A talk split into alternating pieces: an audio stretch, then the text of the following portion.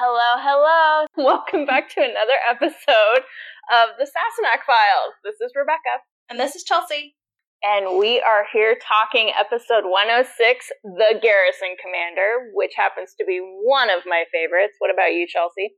Yeah, I really like this episode. It's completely different from any other episode of Outlander, so I really enjoy that aspect of it. This is going to be a good conversation. So, um, but before we get into that, Chelsea, why don't you tell them where they can find us? So, we're all kinds of places. You can find us on Google Podcasts. You can actually just type us into your little Google search engine, and it'll pop up with our latest and greatest episode.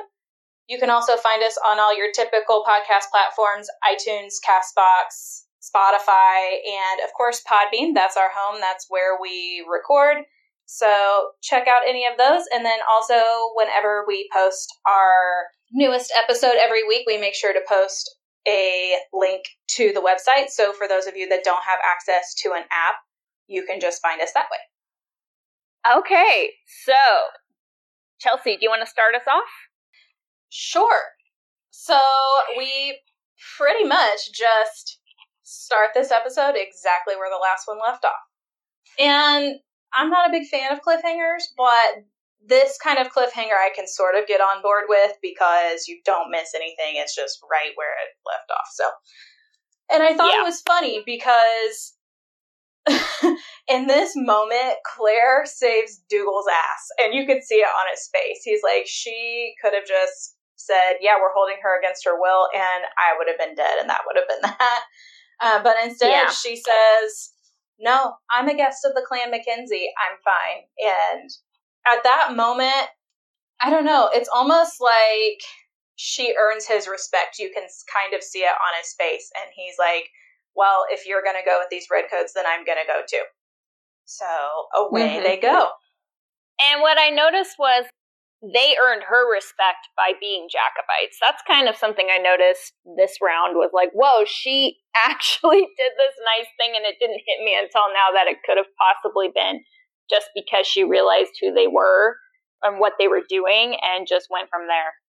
Yeah, her whole voiceover whenever they're heading to the little village in and she's talking about how she's found herself being comforted by their presence almost because she they're kindred spirits in a way. She spent many years in the British Army and she's saying they're known as redcoats, not Tommies, but she still feels a connection with these people. And I thought that was very interesting, a good connection to draw to her past. And then also she points out that while they're still in Scotland, the tables have kind of turned. Dougal is now the Outlander and he's in enemy territory she's sympathizing with him a little bit, but I'm sure there's just a teeny tiny little bit of her that's like, yeah, totally. What I, oh my gosh, this line bothered me. So when they get to the inn that they're at, Lieutenant Foster, is that correct? Mm-hmm. Okay, so he says, let each man take care of their horse because I don't trust them with the enemy, basically. And I'm like, do you really think the Scotsmen would have treated your horses like shit, they don't like you. Why would they treat these animals disrespectfully? So I just was, this round, I was extremely annoyed with that comment. So whatever, Foster, at the moment. And they get into the room where all the, um, I wrote down that they're all the popular kids, quote unquote. Even though they're really just stupid redcoats with funny opinions. Okay, so she walks in and all I kept thinking was just all of them going like, "Oh, look, a woman. We're not alone with all these men right now." And what's his name? I don't even remember his name, the really pompous one. Um was just like, "Hello, we have an English woman here." I just oh my god, the whole scene was like seriously Lord right Thomas. Is, like, is that who you're talking about? Yeah. Yes, yeah the hypocrisy in the whole conversation was just mind blowing to me. I don't know if it really hit you, but like to me, I was like, holy crap. They're basically saying all the Scotsmen are just like, you can't talk to them. They're not reasonable people and blah, blah, blah, and all this stuff. And I'm like, y'all are crazy. You guys are going into their land and all this stuff. I don't know. It was just funny the watching it all play out, the conversation between him and Dougal and how he's just really talking to Dougal completely just disrespectfully. And I love that Claire really did go, um, excuse me, hold up. Yeah. I felt like for the first time when Lord Thomas like reaches out and kisses her hand and calls her a lovely English rose. I'm like, that you're disgusting. That's what I thought. They're all literally looking like Claire's a piece of meat. Like they haven't seen a a decent woman in their minds for so long that they're like, ooh, you know? Mm-hmm. And so I was like, it gave me the heebie jeebies. I was like, they're all looking at her like, Ugh. and then, yeah. Whenever they start talking to Dougal, I feel God. like he he intentionally broadened his accent to get under their skin was almost how I felt. Like he doesn't normally talk like that, you know, and then just all of a sudden he's talking to where they can't understand him. So I kind of yep. felt like he did it on purpose. And then just to like to stick the knife even further, he was like, "Yeah, so you can call me this, but in this situation where we're at war, we're equals. So whatever, you know? He's yep. like, you're not any better than I am, so go fly a kite. And it just kind and, of gets worse, this exchange of insults. It's alpha male testosterone fest, is essentially what's happening. One thing after another, and then he brings in the kill and and then what a yeah, fucker. That oh my god. Which put to light why are people asking Sam this question so much? Because if you're thinking it's funny in the context of the show, you're actually insulting him. Like, yeah. I know it's obviously insulting Sam because it is really none of our business. If it was our business, he'd make it our business. Why do people care? This is this is what I want to know. Yeah. Why do you care if he wears underwear or not? Hashtag personal question. Like, are you kidding yeah. me? Uh, and I don't. Again, if again, if people are trying to be funny, within the context of the show, it's actually not. They literally say it's insulting to ask a man what's underneath his kilt. So you're just being a jerk when you ask that question. just in For general. Real. No more no more asking that question. Like Gosh, the kilt yeah. looks nice. Let's leave it alone. yeah. I, I literally could not care less about that question yeah. and why people ask it blows my mind but whatever. Yeah. Um, yeah. if i had a two minute window in front of sam heughan to ask him any question that would be the last question that would come to mind. Yeah. You know? Yeah. whatever. Yeah. I'm getting yeah, off my soapbox now. No you can stay on it. We can just move on to the next topic. I'll step over to my next soapbox. Yeah I love mine. It's just right here. I live on it. It's all good. Okay. okay, so what I found hilarious about this entire situation is that they're back and forth, back and forth, back and forth. And then Claire's mm-hmm. like, okay, enough. And the only thing that these two can agree on in the entire conversation is how bossy Claire is. oh my god, when Dougal said, yeah, she does, and he had this smirk on his face, I went, you are ridiculous. uh, Lord Thomas just looks at him like, what? Like he's so lost. And we're like, yeah, mm-hmm. she's bossy. Mm-hmm. It's fine. So she's eating dinner with all of these guys. She gets the great news that Lieutenant Foster is going to escort her to Inverness, and she's like, you know what? I think I'll have. I think I'll drink to that. Lord Thomas says this line essentially saying, May nothing else hinder you on your travels. And then in walks Blackjack Randall. It's like, Fucking oh, A. Are you kidding me? Damn it. Like, like shit. I went, oh shit.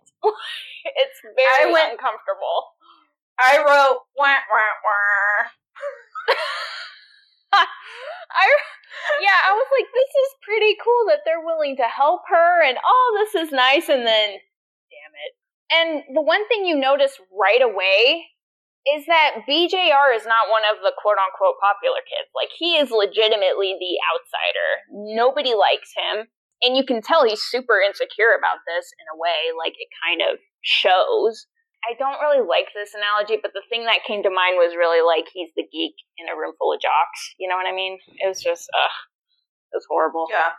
I, I kind of felt bad for him a little bit, but at the same time, I'm like, you're an asshole. So my whole thing is that if we didn't know any history of blackjack and setting aside everything that happens later in the series and everything that happens towards the end of this episode, like I really feel like I may not like be best friends with him, but his snarky ass comments, like if you haven't noticed, Lord Thomas is an utter ass. Just comments like that, or by all means, we must protect the claret. I hope I'm to your satisfaction now. Like, you know. Yeah, he's such he... a smartass, and I like that about him. Eh, nothing, I like nothing else about him, but I like that, his smartassness. Yeah. The way he just kicks off the dirt is just, you're right, he's just snarky, is what's going on. or when he like leans out the window, dumps out the wine, and then just looks at her and drops the bottle. He's oh like, "Oh my, bitch, please!" like, what was the point of that? To just dump it out and then throw it out the window? Oh my god. because God. he fucking could. That's why he's like, that's his entire game. It's like I'm gonna do what I want, and nobody's gonna stop me. Yeah, he's a he's a scary dude. I did this whole episode just was so uncomfortable. Ugh, goodness. Because you're so uneasy with him. And you're like, I don't really know what you're gonna do. But at least the first time I saw it, I went, he's legitimate. Oh wow, like look at this, and then boom, he just 180. It it freaked me out a little bit. This guy's amazing. Who is this actor? But like this round, I like sat with the unease. It was just, ugh, I was in it. I mean, I knew what was going to happen, but like, you're uncomfortable the whole time because you're like, what the fuck? Mm-hmm. Especially with the whole series in context, it makes you even more uncomfortable. But if you don't know what's going to happen, you're like, I just, I don't know. mm-hmm. Oh my yeah. god. When they're all sitting around the table and the whole topic of Private McGreevy comes up, that entire series of events and like topic of conversation is completely controlled by Blackjack. He sees that all of these guys are basically in the palm of Claire's hand, and he's like, okay, what can I bring up that's gonna put me in the driver's seat? Hmm, because I don't like this chick. Something's off about her. He's very conniving and calculating. He's so smart. It's disturbing. Uh, and he he literally brings up this topic. He knows this is the one thing that's going to bring the tone back down in the room and be like, "Oh god." And then manipulates Claire into saying things. Yep. He knows that she isn't your typical woman and he goads her into saying the wrong thing to raise Lord Thomas's flag and ugh, yeah, she's just yep. being her progressive self, and I can't say that I wouldn't have been goaded either because I'm one of those people that you poke me enough and I'm just going to lash out. And of course, Claire said the wrong thing because when does Claire say the right thing in this situation? Yeah. He he knew exactly what he was doing to get her to say something. And then he finally got her by saying she was having sex with Dougal, which I never actually heard him say before. I don't know why it never registered. But I went, holy fuck, he actually accused her of having sex with Dougal. And that would have upset me as well. Like you said, he's very smart. He knows exactly what he is doing to command the room, and it just. In that moment, even Lord Thomas was like, whoa, you just stepped over a line. Like, seriously? And he yeah. doesn't apologize. Like, he's just like, oh, if I'm wrong, I apologize but you know that like he clearly doesn't think that he's wrong or he knows he's wrong but he's not going to put that out there like cuz he made the accusation to compromise her reputation in their eyes so it's all very calculated yeah. each thing that he says you can see the line of thought he's like i'm going to say this so that this happens so i can say this so this will happen it's all very planned out and it's it's masterful but it's crazy the way his head I, works. It's nuts. Yep. So um, this little private walks in and he's like, Sir, there was an attack. And probably one of my favorite moments of the episode was when Lord Thomas is like, These people do anything. And Blackjack's like, Yeah, it happens all the time. It happens at least once a week. And Lord Thomas is like, Yes, thank you. I have read the reports. like, don't treat me like I'm a dumbass. But he is. He's kind of a dumbass. Like, It was almost kind of like, why do you think I'm the leader, dude? Like, yeah. yeah, he like makes it perfectly clear. He's like, I outrank you. I don't have to answer to you. They very odd, obviously don't like each other, which just Mhm. adds to the entertainment of the episode, in my opinion. and Claire does her thing. She goes and is the healer. She knows what she's doing. And man, that poor guy, the poor guy needing to get his arm sliced off. Oh my goodness. Even before that, Dougal asks Claire if she's okay.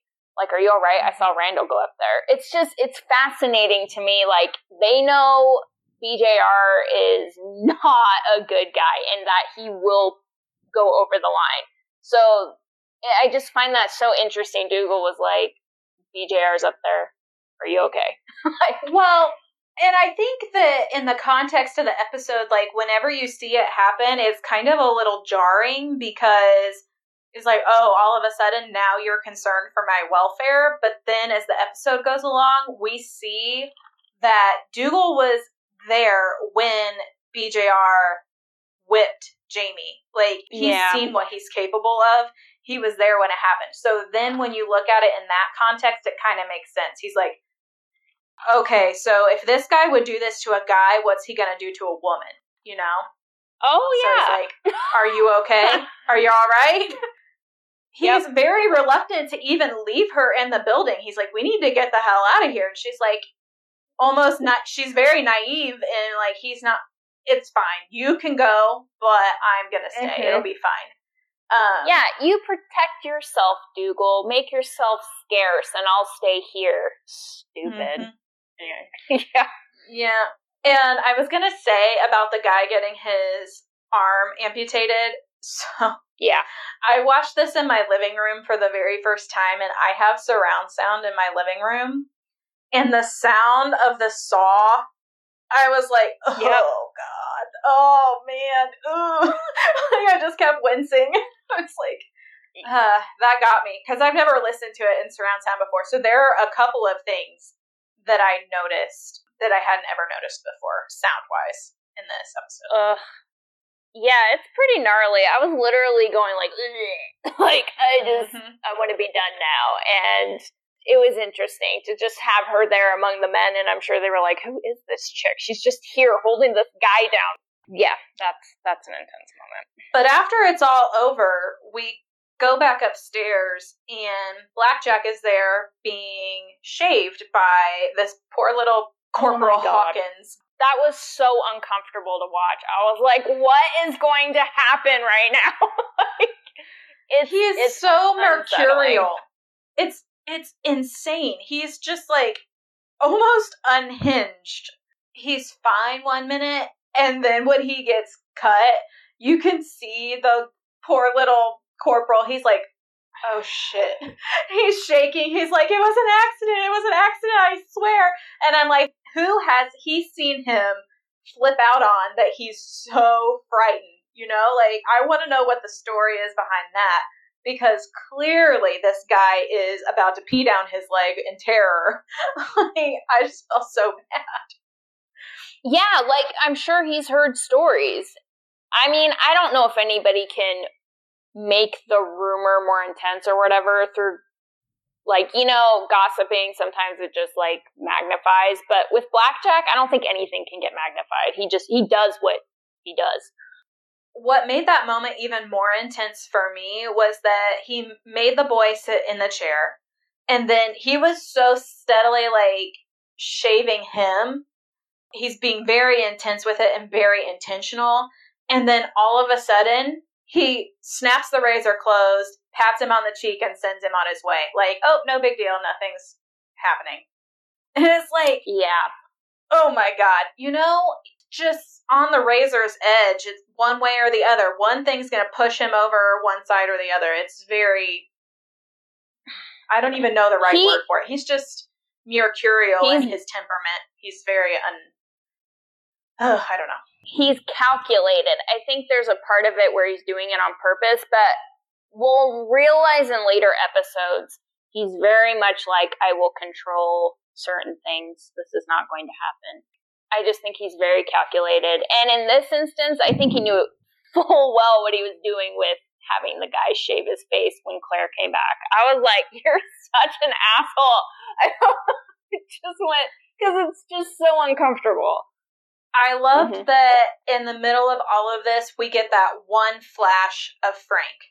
When Claire first walks in the door and she sees the razor and she sees Blackjack, and then she thinks of when she was shaving Frank with that very same razor. I think that that sets the stage for what happens later in the episode. I was reading the official companion of Outlander, and there were some very interesting points that were brought up. But um, yeah, I think that that flashback was very crucial and critical to the audience's perception of the rest of the episode. Yeah. I liked that cute little flashback. That would be mhm. so uncomfortable. Like, poor Claire. I actually wrote down, like, the mind fuck going on right now. Just, that would be hard to handle. What a brilliant thing Diana did, writing that Blackjack looks exactly like her husband. Like, what good drama that has in there, even though I really feel bad for Claire because that would just be horrible. Diana did good. That was, was smart. And I think that so Tobias looks so young. I'm not sure how old he is actually, but in the context of the story, Blackjack is middle aged. He's in his mid 40s when all of this is happening, and then Jamie and Claire are in their early to mid 20s. So he's a good deal older than them, which I feel like is often missed a lot, but um, also an interesting little tidbit for those of you that were wondering. Interesting. I did not actually know that or didn't have that register from the book, so that's pretty cool. But also like it's it's hard in the show to even think that Jamie is as young as he is cuz Sam doesn't look 22. Caitriona doesn't look 27 either, not that they both look old. I just assumed she already kind of looked like she was 30, you know what I mean? After the corporal leaves the room and it's just Blackjack and Claire, it's Ugh. very, very clear that this is when the cat and mouse starts. He's like, oh, well, let's be honest with each other. Uh, and first off, I wanted to apologize for how I behaved when we first met. Trying to put her at ease, be like, I feel really bad about what happened and I just want to let you know I'm not normally like that with people. You know, just trying to retract his first impression, basically. Yeah. Which, I'm sorry, buddy, but if you try to rape a girl, she's not gonna forget that, no matter how many times you apologize. like, Yeah. I forgot the specific word he uses, but he's not that way with women. I wrote it down. He said, I'm not a casual person towards women. There we go. He's Yeah, so he's fucked up. telling the truth. He's. Exactly. He's gonna do what he wants. It's so like he is so like That's oh. this is what this is what blows my mind is that he's telling the truth. Think about what Yes. Frank told Claire. Whenever you are interrogating someone or being interrogated, you stick as close to the truth as you possibly can so they can't differentiate lies from the truth. Yep. And when Blackjack is talking to Claire, he said, A, I'm not a casual person towards women. B, he says, I look forward to the opportunity to reveal my true nature to you. Not, Yep, I'm really a good person, I swear. It's, I look forward to the opportunity to reveal my true nature to you. he oh my god i wrote that line down i'm glad you said it seriously on rewatches of season one that is needed to catch all this random stuff that happens especially in this episode because we get more of blackjack but like oh it puts everything into perspective he is just such a dick He's a freaking creep. Good lord. He's a smart one. He knows very well what he's doing. He's a fantastic character because he's so screwed up. Like you could dissect his behavior in every single line that he has. There's a double entendre to everything he says. It's amazing. He's a great character. It's just Mm-hmm. uh, he makes you intensely uneasy because you never know what he's going to do. It's crazy. Tobias is phenomenal, and I, Yeah, yeah, he's amazing. he really is.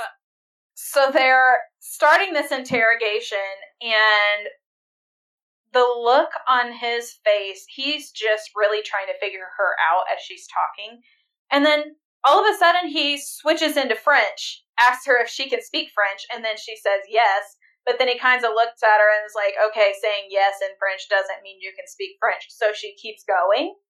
And then Yeah. he's like, in French, essentially tells her, well, you don't look like a prostitute. And then switches back to English and is like, yeah, you don't look like a girl who would rouge her nipples. And Claire's like, well, I guess I should at least say thanks for that. God. God! this was what I found interesting that I didn't catch. Like it didn't actually hit me when he asks her what her maiden name is. She freezes because Mhm. all she's been telling everyone is her maiden name. So of course she can't make up one. Yep. So that's why she kind of goes into something else and he goes, Madam, this isn't helping you. Don't ignore what I'm asking you. You're just digging yourself into a hole. like, When all of that happens, there's a split second when Claire goes into her look, I know it wasn't smart to say the things that I did, but I'm honestly a loyal subject of the crown. And she's talking about this, and there's a moment, just a split second, of genuine confusion on Blackjack's face. Like he can sense that she's telling the truth, but he doesn't know what part of it is the truth and whether to believe it. You know, there's just a tiny little um, moment in Tobias's eyes that I caught, and it was really great. God, man, the stuff he does with his face with BJR is just so brilliant. he does this thing with his mouth, like he chews Yep. the inside of his cheek, and he doesn't do that as Frank. It's a Yep. tell, and oh, it's so fascinating. Just all the little facets to Blackjack that separate him from Frank. To where, Yep. like, even the way he holds his face is different. It's insane. Yes. You can you can immediately tell that's Blackjack. Like there's no moment of confusion where it's like, oh, is that Frank? Like, no, you can tell it's a different character. It's Yep. It's so cool finding out he wanted to be a mime. And I'm like, this totally makes sense now why you're the actor you are. You're very physical. This is awesome. Uh-huh. That's amazing. I didn't know that. Reading his interviews, hearing him talk is just awesome. I'm like, you wanting to be a mime just put you way higher on my list of cool people. like, you're great. Oh my god. just, it just makes him even more endearing. You know what I mean? This was one big scene. It's just, it's amazing. Like you said, this one big scene, a lot of times when you're shooting it, technically, you'll break it up into a, several different snippets so that it's easier to reset and switch camera angles, etc., etc.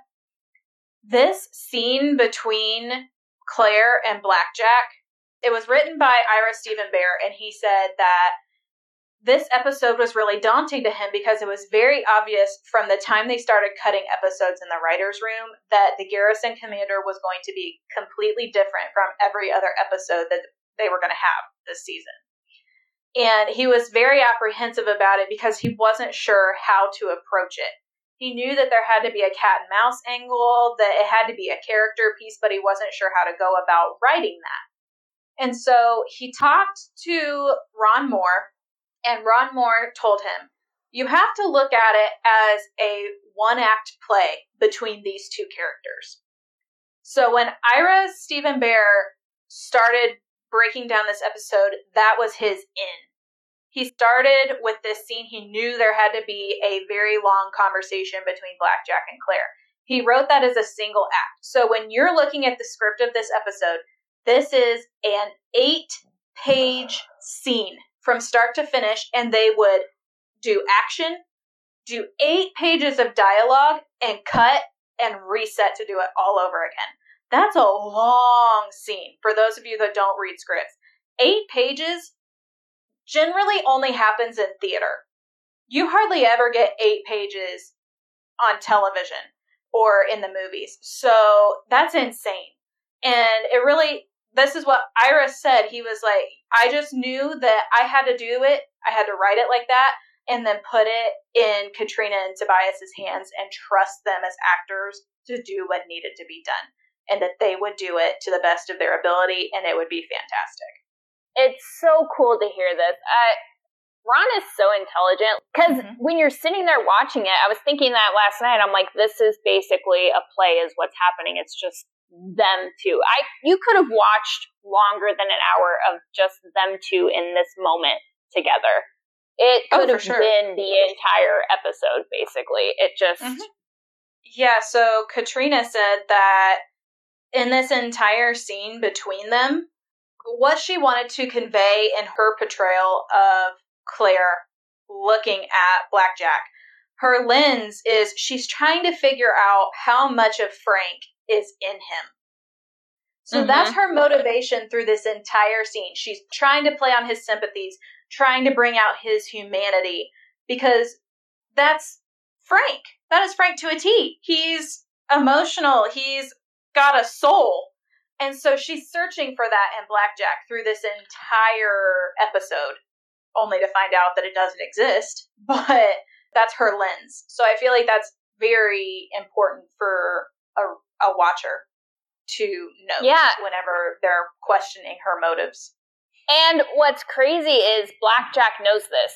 I mean, he knew right away how to talk to a woman because that would have gotten me. I would have been like, "Oh, he apologized. Okay, let me see like what else is happening here."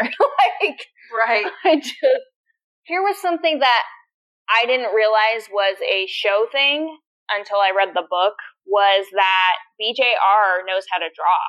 That was an ad in the show, and I just thought that was mm-hmm. kind of a brilliant thing that they added. A little bit more unease into the moment because, like, he's just while she's talking to him, bullshitting completely. This is all bullshit now, is what she's saying, because she doesn't know what else to do, basically. He takes out a tiny little, like, knife thing that you could cut butter with, and, like, gets his pencil and just starts drawing her. And it's unsettling, because he's not paying attention to her anymore. And then mm-hmm. he goes, Look at it. Let me tell me what you think, you know? And she goes, Wow, you caught my likeness. And he goes, I shall call it beautiful lies. What I want to know is how does he actually know that Dougal is a Jacobite? That's what I want to know because he says, I know about all this. I know about all the collecting money, but how? How does he actually know this? I'm like, we never really figure that out. So. Yeah, you do. Was... You just haven't put oh. the puzzle pieces together yet. Oh, okay. So while BJR and Claire are still talking and blah, blah, blah. After the whole beautiful lies incident, he goes straight into okay, clearly you're not going to tell me who you really are. Here's my price of admission. I want to know what you know about Dougal Mackenzie and his men being Jacobites. This is my price. If you tell me this, you can go about your merry way, but I want Dougal Mackenzie's head on a spike, is essentially what he's saying. And she says, I have no idea what the hell you're talking about. I that I don't know if they're Jacobites. They're not even speaking English around me, dude. Like that's when he makes the comment, I would not believe you if you said that night was dark and day was bright. Yeah. Which is just like basically seals the deal. You're not ever getting out of there, Claire. Like it's just not gonna happen. Yep. So, he was never gonna let her go anyways. No. That was his No. No, he never. he was not going to let her go that was just the end of that. He found that random woman in the woods again. Yeah. I'm still trying to figure out if this was the smart thing to do. She makes the comment, Well, I once heard that you laid a hundred lashes upon a hundred lashes on a poor Highlander boy. I don't know necessarily, like, I've heard the argument, well, she basically just screwed over Jamie but honestly, when I think about that, no, not really. She didn't say anything about Jamie being the one that told her that story. She was she's been at Castle Leoch for the past couple of months. And that's Jamie's family, and Blackjack knows that. So chances are she's heard the story from one of them. She didn't necessarily have to hear it from Jamie.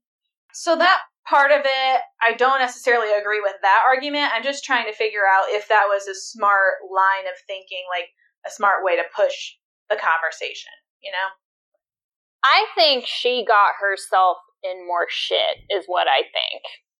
That just really screwed her over.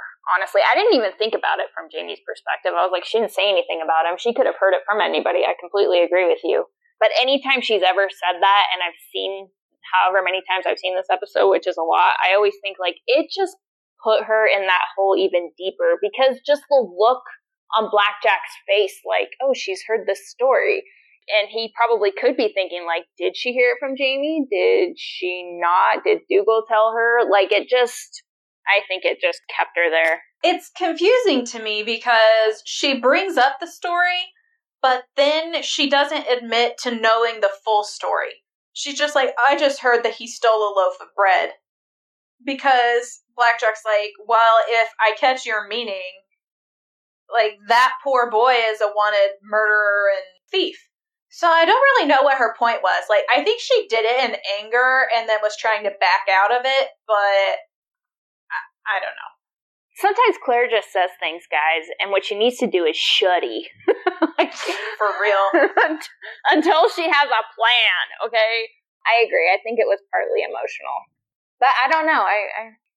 Let's talk about um, the meat of this conversation. We finally see what happened to Jamie. And guys, if this scene doesn't make your stomach clench, I don't know what will, honestly. Like it, seeing Jamie's back get split open by a whip. Ugh. God. It did make me go ugh, but mostly it just made me want to cry because right. like it doesn't it's you. not like the most disgusting thing you'll you've ever seen, but it makes that's the only way I can put it. Like it you get a pit in your stomach. You're just like, "Oh my god, the fact that a person would do that to another person, that's insane." Again, context of the whole season one. Mm-hmm. I was like, holy crap. I love watching these and doing a podcast because it makes you really sit there and look at stuff. And again, a rewatch of this season is so needed with everything that gets said. Like that moment, there's a reason why it was as intense as it was. Mm-hmm. The format of all of this is that they filmed a bunch more scenes all related to this, but then they cut to them at different points through the season t- when they talk about different things. So they filmed all of this with the Garrison Commander block, but then there's a section in Lallybroch, which is in the back half of season one, where they come back to these scenes. And there's another section somewhere. I can't remember what episode it's in, where they also come back to these scenes. Yeah. So it's a very yeah. formative set of events for both Blackjack and Jamie, and obviously affects Claire because of how it affects Jamie. So it's very interesting to see this event. This is up until this point is the most life-changing event Jamie has ever experienced. So, of course it's going to affect all of the characters, but I just find it interesting that it's kind of a snowball effect. You get a little bit more here and there throughout the rest of the season from this point out, but it all comes back to that day at Fort William. I want to know how they actually did all the blood. Is that special effects? That as well, yeah. or did so? It's a mix of prosthetics. I think yeah. the initial, like when Sam takes his shirt off at the very beginning. That's prosthetics. And then I think that later on, some of it was prosthetics with like this skin coming off of his back. Um, yeah, oh which gives God. me the heebie-jeebies thinking about it. Yeah, I don't, I don't like it. but when the cat of nine tails hits Jamie's back and the blood starts pouring out, I'm pretty sure that that's computer graphics. There was a section in the companion where it said that there was quite a bit of computer graphics and special effects involved in that scene. And it was so odd because they said it wasn't necessarily to protect Sam, it was to protect Tobias because Tobias gets so into these things. They had to give him knee pads to wear during that scene so that when he would slip and fall in the blood that he wouldn't hurt himself. And they Okay. had stuntmen dressed as redcoats in the crowd strategically placed so that if he fell off of the platform they could catch him before he got hurt. I think didn't Sam say like he got hit a little bit? Maybe it wasn't meant to hit him in one spot, but he did get kind of hurt just a little bit. No, I'm sh- I'm sure he did. I mean, because they can do prop whips which are made of a soft material, but still you think about it, if you get hit enough times even with something really soft, it's to hurt and it's to leave a mark. So yeah, I'm sure that he was a little sore after that. The so much trust they would have to put in each other. They Mhm. don't know each other as people, but as actors, you have to trust that the other person is. I don't know. Just actors share so much more than just scenes. It's like Mhm. this is another person that I have to go. Okay, what kind of actor are they? Wow, they're really method. Okay, so here I am going to let them do what they're going to do, just like I would need him to let me do how I'm going to do this. So it's it's interesting stuff to think about. I was thinking about the whole reason supposedly that this is happening to Jamie is to illustrate justice. And I was thinking about how the crowd is just so absolutely disgusted by what's happening that I don't really think it's doing the intended job because honestly, it's just stirring more resentment and disgust towards the British that they would do this to a guy. So, um, that was kind of my thought when I was watching all everybody's reactions and stuff. It's like, yeah, it might frighten them, but it's also pissing a lot of people off. It's like, are you serious? A hundred lashes a week ago, and then you're gonna give him another hundred? That's Yeah. it's to the point where and this is something else that the writer of the show brought up it's important that those background actors with their reactions to what's happening is critical to the entirety of the episode because you're seeing that while it was common for someone to be lashed as a punishment this was almost unheard of. This was disgusting. This didn't happen. It was cruel. Even for a time when punishments were notoriously brutal, this was still beyond brutal.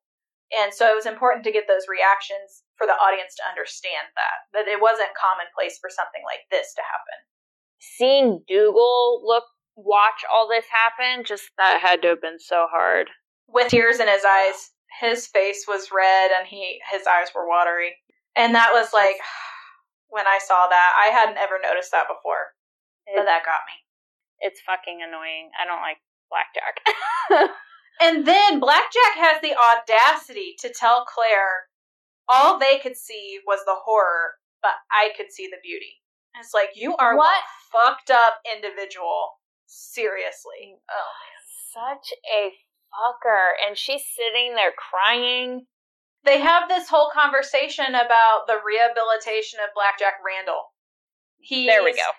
talking about how he knows it's screwed up, how he's behaving, but he can't help himself. And he feels a little bit more of his humanity slipping away every day that he's in Scotland, essentially. And whenever he's recalling the story of whipping Jamie, this is the other sound mixing that I noticed. Even though you're not seeing it, you're just watching Tobias narrate the story, you can still hear the crack of the whip in the background. Like you're in his head. It's crazy. Seriously? Mm-hmm. Interesting. Whoa. I'm gonna have to go back and check that out because that's intriguing. It's at the part where he's talking about creating a masterpiece. It's, Gotcha. ugh. We're thinking he's okay, and then he punches her. Did he have you fooled at all? I mean, as a show watcher? Uh, the first time, I for sure was like, "Holy shit!" for me, honestly, just for him to punch her in the stomach shocked me because I don't remember actually seeing anything like this before. I mean, yes, in like films and stuff, you see women get abused, but like there was just something different about this moment that like jolted me the first time I saw it. But this, but this round, honestly, I was like, I knew it was coming. It's still right. awful and it sucks. But yeah, think, for sure, the first time, yeah. I think what it is that makes it so disturbing, like you said, you see abuse and physical violence and stuff in TV and movies all the time. But nine times out of ten, when you see those things, it comes from a place of emotion. There was no emotion involved in this. That's what was disturbing about it. It was cold and it was calculated. He knew yep. he was going to do that when he helped her up. While he was telling her everything, he already had that plan. It was just, mm-hmm. ugh. God, I'm glad you said that because I thought the exact same thing. He calls the younger officer in, and the poor guy just would never hurt a woman like that. Like in this scenario, I don't know how the English felt with their women, but like we know how the Scots were if they needed to punish them, um, which I find the irony in that kind of ridiculous. But um, he brings the younger man in and tells him to kick her, and he just like lightly does it. He's like, "I'm a woman," lightly, and then BJR just goes like, "Kick her!" Like the way Tobias yells like that is like, "Oh my god!" And he just kicks her, and Claire's obviously out of breath, like she's trying to breathe. And then mm-hmm. how does he word it? He says, "See, they're so soft." What a dick! it's completely disturbing it's so disturbing. I can't even. His face is like well pleased. He kicked her too, just like I did. And he just had this like, you know how he does that breathing thing that BJR does and just, mm. they're so soft. And then Dougal comes in. Which I was like, Dougal, thank God! Exclamation mark, exclamation. But like, why do you even leave in the first place, dude? Like that's where it got my thought process going the weird irony there with you know don't do this to a woman but if she doesn't listen to me i will whip her with my belt punish her it just doesn't make sense. In my brain then i went it's okay rebecca just let's go over here. Yeah so dougal comes in saves the day yay and they're both riding off. How did you like about that moment? Wasn't it funny? I found it hysterical. I'm with Claire 110% on this. She's like, seriously? All I had to do was drink from a magic spring for you to believe me? Why didn't you tell me before? We could have saved ourselves a lot of time. oh man. Yeah, when that just, happened, I'm just like, really? Of all the things, this is what convinces you? That's nuts. Yeah, the war chief of the clan, kind of what we were talking about in the previous episode, where he's kind of like Jamie, a man of the world, yes, because he's the war chief, but holds on to some of that, you know, superstitious stuff. It was just funny to hear him talk about it. Like, mm-hmm. you drink from this, then your guts will burn. Like, uh, how do you not know about this? You're a healer. like, right. so funny. Oh my god. When he says the idea of grinding your corn does tickle. Does it make sense to you now based on the rent conversation about the song they're singing? Yeah, a little bit. That's where the reference comes from. He actually added that line. Like they were saying Did it, he? and then Graham tells them, I'm going to say this. And Caitriona didn't know anything about it. And so I wonder if she was like smirking because the camera was not on her. And he's like, he just had this look on his face. God. So when I'm cu- I'm genuinely curious. So when Dougal says, in order for us to not have to turn you over, we have to turn you into a Scot. And it's quite clear that she's going to have to marry someone. What was your honest reaction before you found out that it was Jamie? Did you think it was Jamie, or were you severely confused? Hell no. I was like, what is happening? Ew, Dougal. But mostly I went, wait, what? Like, hold up, what's happening? Because it happens so fast. But like, mm-hmm. when she asks, are you telling me I'm gonna have to marry you? And he goes, no, not that I wouldn't mind that. that's when it kind of started to unfold. But really, I was just basically like, wait, what's happening right now? Because even the way before he takes Claire out of the room and they're over there at the water, he's like saying, you can't touch this woman on Mackenzie land. You can't do that or there's going to be a war. There's just a lot of etiquette that we don't have now. So it's mm-hmm. like some of that just wasn't registering yet until it was just being said. Like she asks him the question, like, I'm going to have to marry you. And he goes, no. But like it made me think he could have made her marry any of those single guys. Why is this happening? Because he basically can force her to do anything right now mm-hmm. just to save her life. And he chooses Jamie. To me, it's a little confusing, but maybe just to help her feel more at ease. But I don't feel like Dougal is that person in a sense. So it's like no, it's uh, it's very calculated. There was a reason yeah. for it. Yeah. Yes, and we find out later. I know why. Yes, I know do. why. Yep. Yes. what a fucker. It's annoying. Dougal doesn't do anything that doesn't serve Dougal. That's all I'm gonna say about it. Yeah. And like I actually love that Claire goes, You've been talking to Ned Gowan, haven't you? And he's like, Yeah. Like he doesn't know all that like lawyer lingo. It's, it's uh, hilarious. And I love the music that's playing when she's sitting and Jamie shows up. I'm like, oh my god, I just love you, and you haven't been here the whole episode. So hi, it's nice to see yeah. you again. Um, the last time I saw you, you were getting your back split open by a cat of nine tails. So I'm glad you're all right. yeah. That's what I was thinking when I saw Jamie alive and well walking up with the sun glowing off of his gorgeous red hair. So they're both talking, and Jamie basically says he'll marry her because she's his friend and he's done a lot for her. And just what a sweetheart. And she's going, Wouldn't you want to marry somebody else? Like, don't you have? And he goes, No, like, I'm, I'm on the run, barely any money. I'm a great catch for you. I love that he he says the line, what kind of friend would I be if I left you to that mad bastard Randall and cheers his yep. cup and shot back his whiskey? yep. And and that tells you right away it is because he genuinely just cares about her as a friend. Mm-hmm. Yes, we know like from the looks he has with her is that he does like her, but genuinely they are friends. And I just I love that. Okay, no joke. This was the reason why I decided to continue Outlander in general when that happened because I was about to give up. And then this happens, and I go, well, shit. What else is going to happen now? I have never seen anything like this on a show before. That blew right. my mind. Because, like, who does that? And what guy would say yes to playing a guy like this? To me, it just kind of was interesting because that's not broadcasted on TV or movies very often and shown in this way. I just, it blew my mind. And so Claire goes well, doesn't it bother you that I'm not a virgin?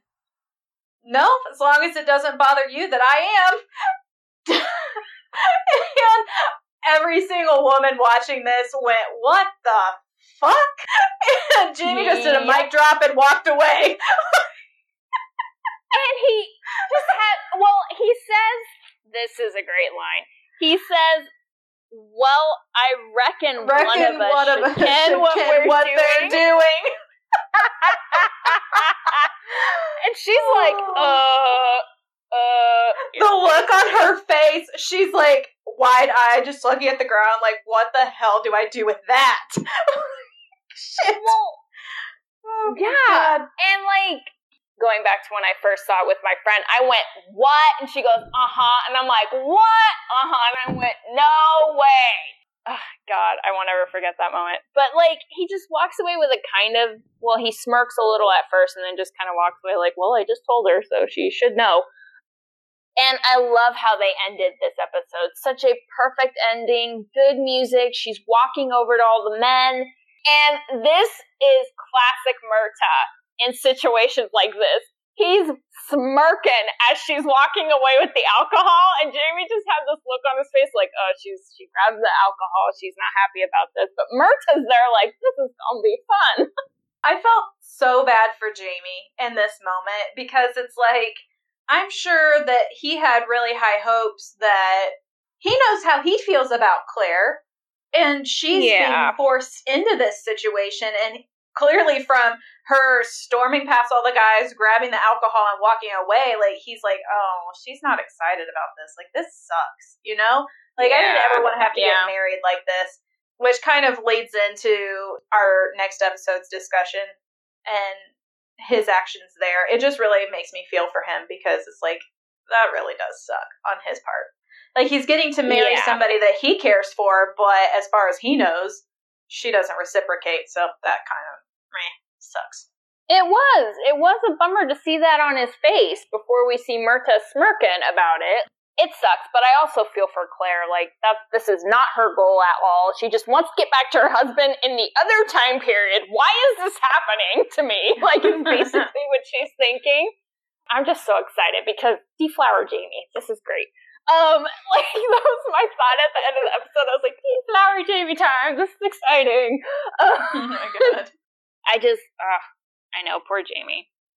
Loved the music at the end. Loved how they ended it.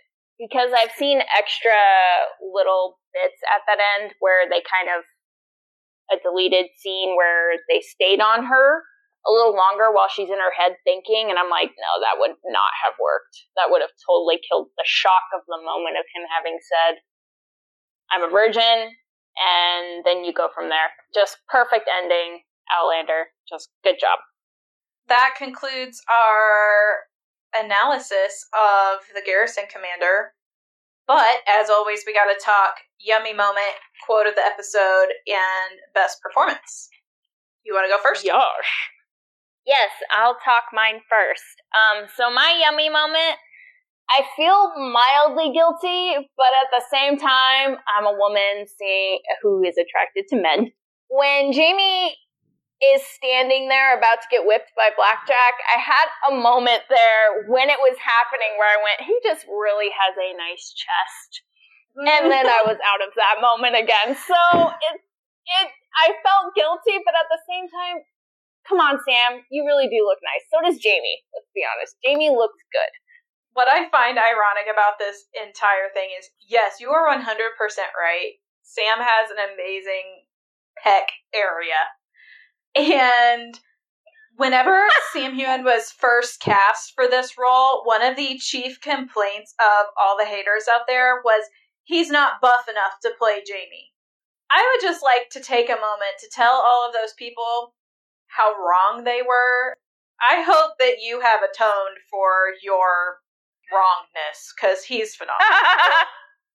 I I'm actually shocked by hearing that because he is pretty buff. He, I mean, he's more buff now, now in the later seasons, right. but like season one, he looked good. I just, that was solid.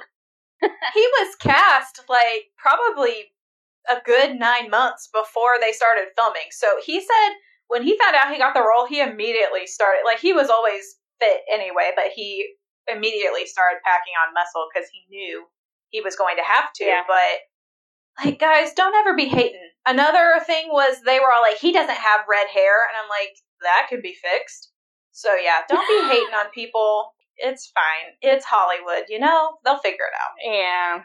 I just love that he was the first one cast, and they were th- that was the character they were most worried about. Mm-hmm. Was they're not going to be able to cast Jamie, and guess who they get? Sam walking in the door, owning it. It's great. Yep. what is your yummy moment if you have one? Um, mine was the last scene whenever they were when he said, "What kind of friend would I be if I left you to that mad bastard Randall?" I'm like, I love that. That really showcases Jamie for me. He's just like, I'm not gonna leave you to fend for yourself. Are you kidding me? like, he's so cute. He is. Um, what about your best performance? I actually oh, think I we're think gonna have the same one. if we don't, I'm gonna be shocked because uh, mine's Tobias. Oh yeah, totally. uh, how could it be anybody else in this episode? Like, good lord. It uh. was clearly the leader of the popular kids. Um.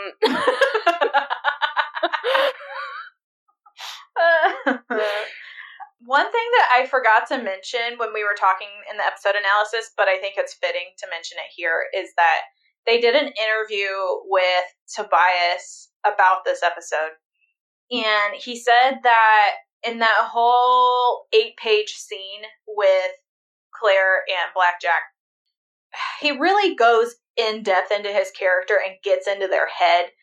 And he said that Blackjack likes to play games and he views other people as his intellectual opponents and he views Claire as worthy of that. So it's very interesting the back and forth between them, keeping that in mind that he views Claire as a worthy opponent in this game that he's playing. And yeah, so it's kind of interesting that eh, you can see it.